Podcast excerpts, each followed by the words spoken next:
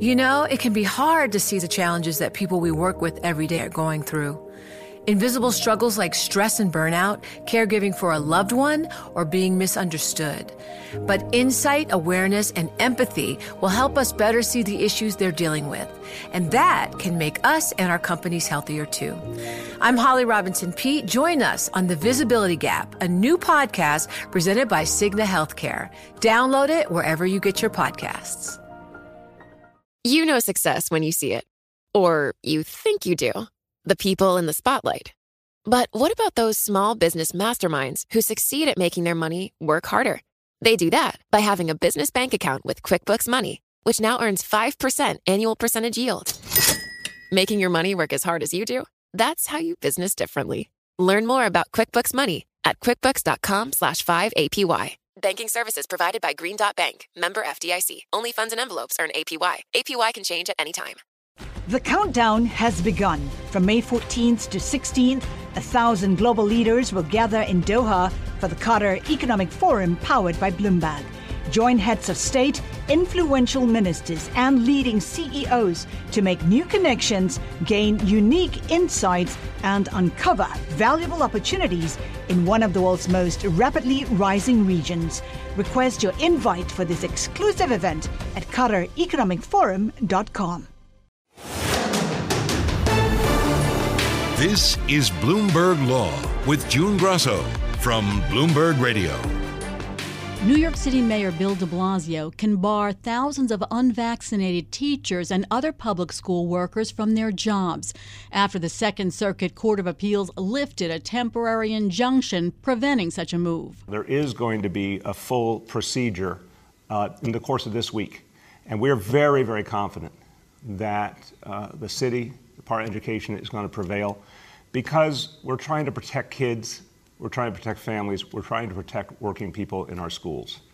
Uh, we've been in court with this very same set of information, very same argument at both the state and the federal level. We've won previously. We expect to win again and quickly the appellate court gave no reason for the decision on Monday, other than saying the injunction that had been entered last Friday was for administrative purposes. This is all about the preliminary injunction. The underlying legal and constitutional challenges to the city policy are yet to be heard. The practical effect is that the largest school district in the country may now insist that all school employees and contractors be vaccinated. The mandate will go into effect on Friday at day's end. Joining me is Dorit Reiss, a law professor at UC Hastings College of Law who specializes in vaccine policy. Were you surprised that the Second Circuit is allowing the vaccine mandate to go into effect? Not really. My reading of the initial decision was the Second Circuit was coming in with the view that they needed a little more time to consider this. But these preliminary measures are unusual most of the time, courts don't stay a measure while the litigation is going on, and the bar for them is pretty high. So I was not very surprised. So, in this challenge, the public school teachers and aides claim the requirement for a vaccine violates their right to pursue their profession and discriminates against them. What's your take on that argument? Neither of those is a very good argument. The first part, the violates their profession, they're trying to make a constitutional argument that it goes against the constitutional right. The problem they'll run into is that the standard for public health measures that limit individual rights is historically the standard set in Jacobson versus Massachusetts from 1905. And that's a very lenient standard toward the policymakers. The policymakers can limit individual rights in the public health under it as long as the limits are reasonable. And teachers' school vaccine mandates in the middle of a pandemic, when many of the children can't be vaccinated yet, is probably going to be found reasonable. The second argument, discrimination argument, is even weaker. And here's why. First, unvaccinated workers are not situated similarly to vaccinated workers. Discrimination means treating like case differently, but unvaccinated teachers are not situated similarly to vaccinated teachers. Unvaccinated teachers are at higher risk of getting COVID 19 than vaccinated teachers and at higher risk of transmitting it to the students. So they're not in the same category, and it's not any more discrimination than giving tickets for jaywalking just to jaywalkers and not to people who stand on the sidewalk. Second, even if the distinction wasn't as strong as it is, being an unvaccinated teacher is not a protected category. Choosing not to vaccinate is not equivalent to being part of a racial group, part of a religious group, etc. So that claim too isn't very strong. Is the most recent Supreme Court precedent that 1905 case that upheld a Massachusetts smallpox vaccination law? So we refer to Jacobson because it's been upheld and relied on in many cases since. It's still the case that's often cited in discussions of public health. So while it's a really old case, the conclusions are echoed in a lot of more recent cases. So it's the latest case directly on point, but it has a very strong progeny and a very strong history since. Is there a difference when a vaccine mandate comes from the federal government as opposed to the state or city? So federal versus local? Yes, there is a difference, but it's not in the term of constitutional right. The constitutional right jurisprudence under Jacobson would apply to both state and federal. However, the federal government has to face additional constraints. The federal government is one of limited power and it can only act within the sphere of its powers. The main power to regulate public health lies with the state the federal government can do some of it under its other powers, such as the power to regulate interstate commerce, the power to regulate interstate travel, the power to add conditions when it funds programs. The federal government gives a lot of money to the state for a variety of things, and when it gives money, it can do it with conditions. So the federal government has limited powers to act in the public health, and you have to make sure any measure it takes is within those powers. The Supreme Court denied review of Indiana University's vaccine mandate for employees and students in the shadow docket. But we also saw COVID restrictions struck down when it was due to religious reasons. Yeah. Do you have any doubt that, let's say, if that 1905 case came to the Supreme Court now, would they hold in the same way? I am very sure that if the 1905 Jacobson case came to the Supreme Court now, they would have held the same way as you're correctly saying, there's a, a number of things that go under this. Some of them are more complicated than others. First, Jacobson was eminently reasonable because it was a smallpox mandate imposed in the middle of an outbreak against a very dangerous disease, and the um, sanction was moderate, a fine. So that made it an easy case in many ways to uphold. You're correctly saying that there are different rubrics here. Jacobson was not addressed under religious freedom. Jacobson did not claim that he had religious objections to the vaccine. He was worried that the vaccine was unsafe. Religious freedom wasn't at the time protected against the state, only against the federal government. But today it is protected. Today it's protected against state action. And the Supreme Court has an elaborate jurisprudence on religious freedom that separates from the Jacobson jurisprudence. And right now it's unclear whether that jurisprudence would require a religious exemption from a vaccine mandate that also had a medical exemption. It's just unclear. I think there are good reasons to say no, that you don't have to give a religious exemption from a vaccine mandate, even if it has a medical exemption. First, because medical exemptions are part of the framework that creates the mandate. The goal of the mandate is to make sure that anyone who can be safely vaccinated is vaccinated to increase rates of vaccination enough to prevent outbreaks. Medical exemptions are part of that because they apply to people who cannot be safely vaccinated. Second, medical exemptions are probably constitutionally necessary under Jacobson. And third, there's good reason to think that most religious exemptions to vaccines are by people whose opposition to vaccine is not religious, but most of them are insincere. So requiring a religious exemption from a safety measure in a case where we know there's going to be extensive abuse of the exemption by people whose reasons are not religion, probably further than the Supreme Court will go. But that's an assessment. We have to see what the Supreme Court will do with a case like this. A three judge federal panel is set to consider whether to delay a vaccine mandate affecting healthcare workers statewide in New York that doesn't provide an exemption for religious grounds. So you think that, from what you just said, that that will pass muster, that vaccine mandate, even though it doesn't provide a religious exemption? I think it's unclear whether the federal circuit will allow it. And the reason is that the Supreme Court jurisprudence created some uncertainty. The Supreme Court basically provided us conflicting sources.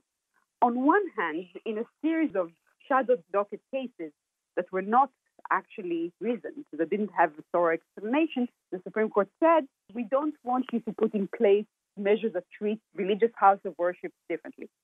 On the other hand, in Fulton versus City of Philadelphia, a case where the court directly asked, do you have to give a religious exemption from a general law? A majority of the Supreme Court said, we're keeping the old law for now, the law that says that you don't have to give a religious exemption from a generally applicable law. But there was a very, very strong dissent going the other way. Not dissent, because everybody agreed on the result in that case, but there was a very strong set of judges that would have liked to overturn that ruling. So right now, where the Supreme Court will go if it's directly faced with the question, here's a vaccine mandate. It doesn't give a religious exemption, is a little bit unclear. And the Second Circuit, reacting to that uncertainty, could go either way. More and more workers are applying for religious exemptions. For example, in LA, about a quarter of the police department is expected to seek religious exemptions from vaccine mandates. Just explain what a worker has to show in order to get mm-hmm. a religious exemption. So there's two parts to the religious exemption claim. One is it has to be religious, and two, it has to be sincere.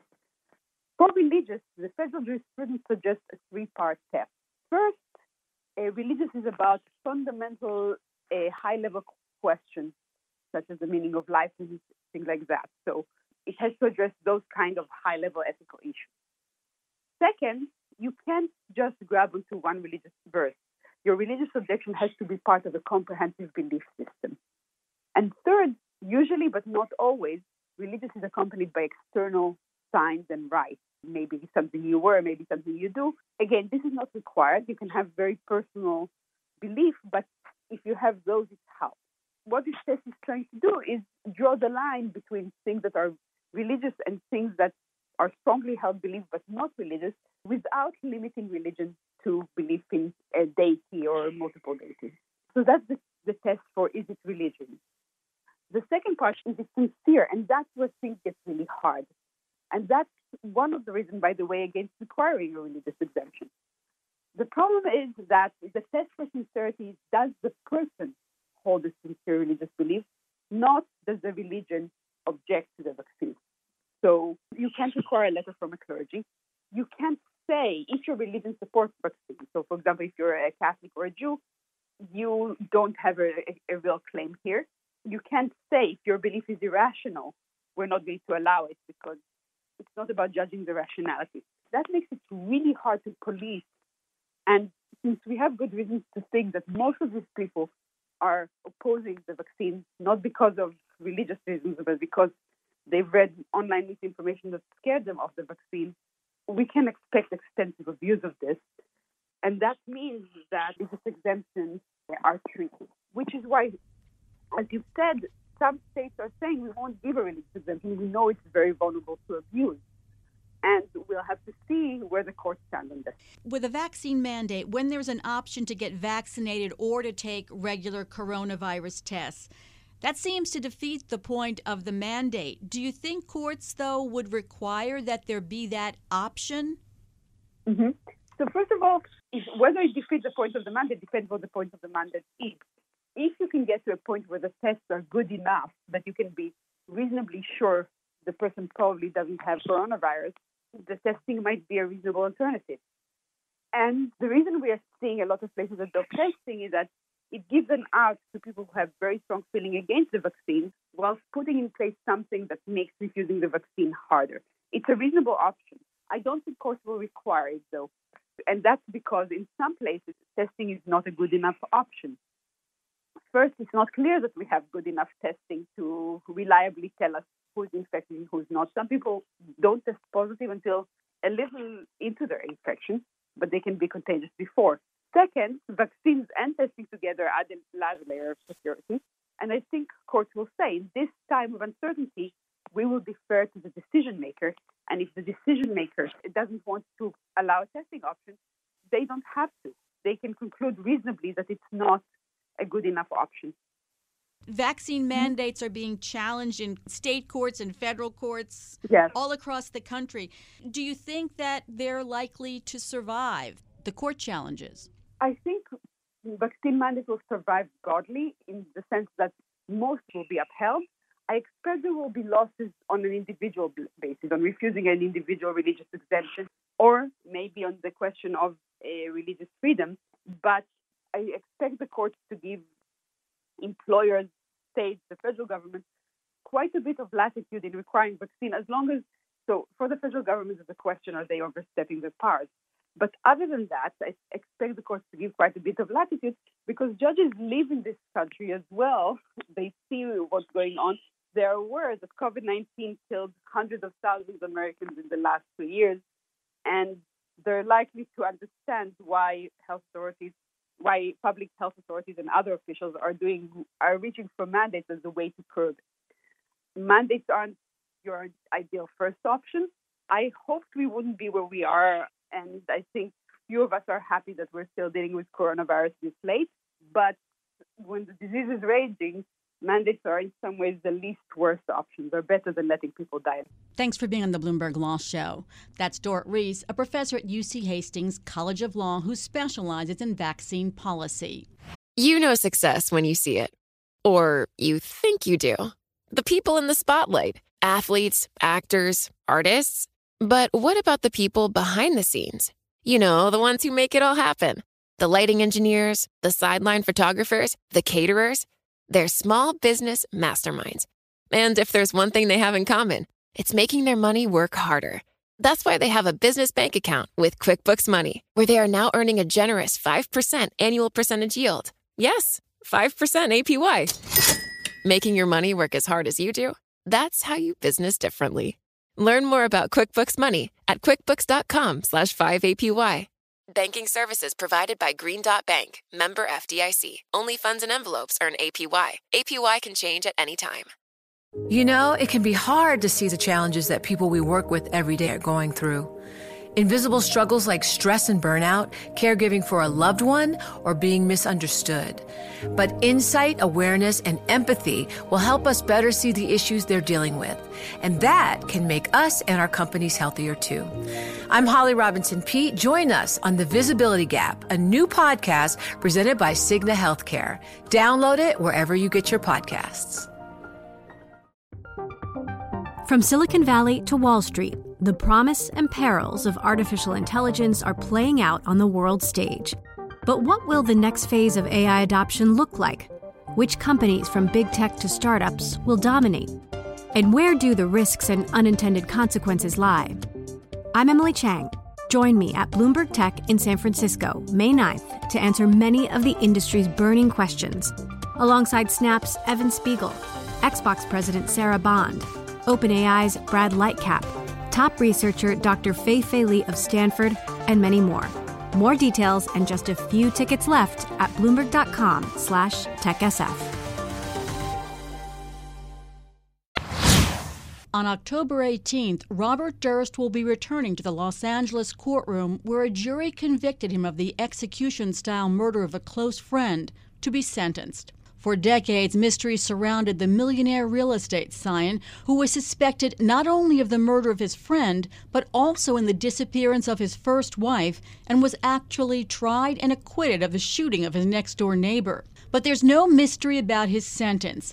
The 78 year old Durst must be sentenced to life in prison without the possibility of parole. Joining me is former federal prosecutor Robert Mintz, a partner at McCarter and English. The jury deliberated only about seven and a half hours in a trial where the prosecution presented 80 witnesses and introduced nearly 300 exhibits. They also came back with special circumstances on a 20 year old murder. How surprising is that?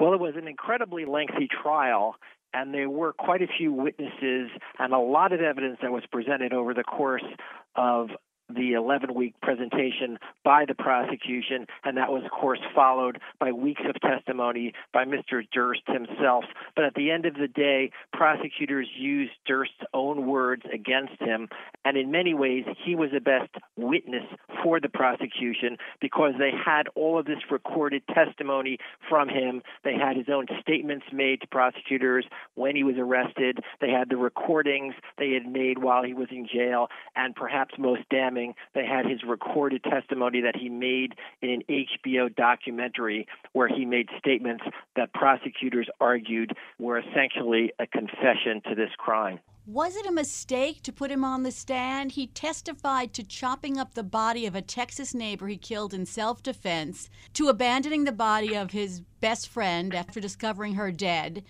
And he admitted that he would lie to get out of trouble and that he had lied during sworn testimony in the past. Why put him on the stand? That's a great question. And one of the biggest challenges that defense lawyers face in a criminal trial is whether or not to put their client on the stand to testify in their own defense. Generally, when defendants testify at their own trial, it does not end well for them. It gives prosecutors the chance to essentially retry their case and to cross examine the defendant with all of the evidence that prosecutors had already presented as part of their case in chief. In this case, Mr. Durst had testified in his own defense in the trial in Galveston, where he essentially beat back the charges of murdering a man who was his roommate in Texas.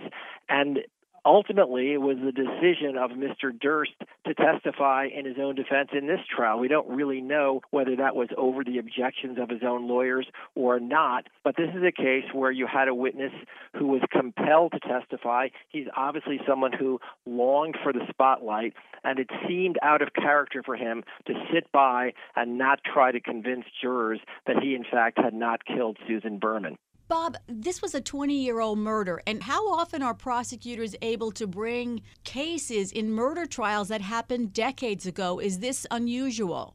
It's a highly unusual case because not only did prosecutors have to prove that Mr. Durst was the murderer of Susan Berman, but they essentially also had to try to prove that he had killed his first wife, Katie McCormack, because the theory of the prosecution's case was that Susan Berman was killed because she had damning evidence against him about the fact that he had killed his first wife.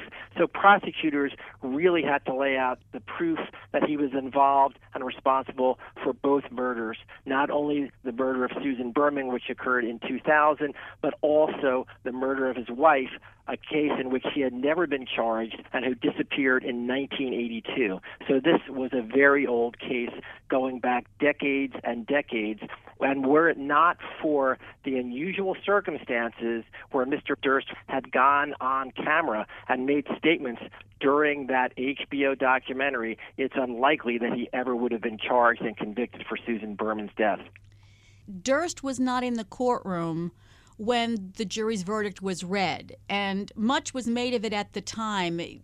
Does a defendant have to be in the courtroom? Usually, the defendant is in the courtroom unless they are acting in a way that's disruptive to the trial. But here, because of the very unusual COVID protocols, we had a situation where people were spread out throughout the courtroom. Very unusual steps were taken. And in this case, Mr. Durst had been exposed to somebody who had COVID and therefore was not present in the courtroom when the verdict was read. Durst is appealing on several grounds. One ground is that there was insufficient evidence to convict him because no murder weapon was ever recovered and there was no forensic evidence to prove that he killed his wife or Berman. Does that prove insufficient evidence to convict? Well, that will be up for an appeals court to decide, but we did have a case here where there was no direct forensic evidence tying him to the murders, but there was other evidence, including not only the testimony of Durst himself, but the testimony of other witnesses for the prosecution. For example, there was a longtime friend of both Mr. Durst and Ms. Berman who testified that Mr. Durst had told him it was her or me, referring to Berman. I had no choice. And prosecutors used that in their summation saying that those nine words summed up the entire case. That at that point, Mr. Durst felt that he had no choice but to kill Susan Berman, who was about to talk to police about the killing of his wife back in 1982. But prosecutors don't need forensic evidence or a murder weapon to convict, do they? They could have a wholly circumstantial case and get a conviction. No, that's absolutely right. And there are cases, of course, where people are, are convicted of homicides where uh, no body is found, where there's no forensic evidence that ties them directly to the crime. For example, there's no murder weapon found, there's no DNA evidence that ties them, but prosecutors can still build a case circumstantially through other evidence, through testimony of witnesses. And at the end of the day, the standard that an appeals court will look at is whether or not a reasonable jury could have convicted him based on the evidence that was presented at the trial. This was a trial that was held during COVID.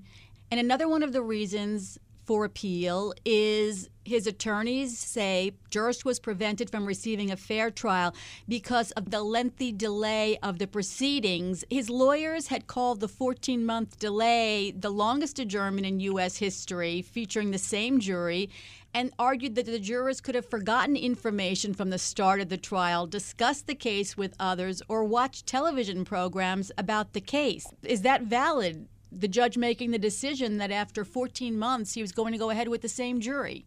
Uh, well, it's certainly an issue that you could expect the defense lawyers to raise because anytime you have an unusual circumstance, something that has not been typically seen in a criminal trial, defense lawyers will always argue that their client has been prejudiced by that. So in this case, you do have this very unusual circumstance where the trial was started and then it was paused for an extended period of time due to COVID, and they're going to argue that their client didn't get a fair trial because of that. What the appeals court is going to do is look at the entire transcript of the trial and determine whether or not the defendant was in fact prejudiced, and even if he was, whether it was so severe that it would have changed the outcome of the trial. So these are the type of issues that you expect to be raised on appeal.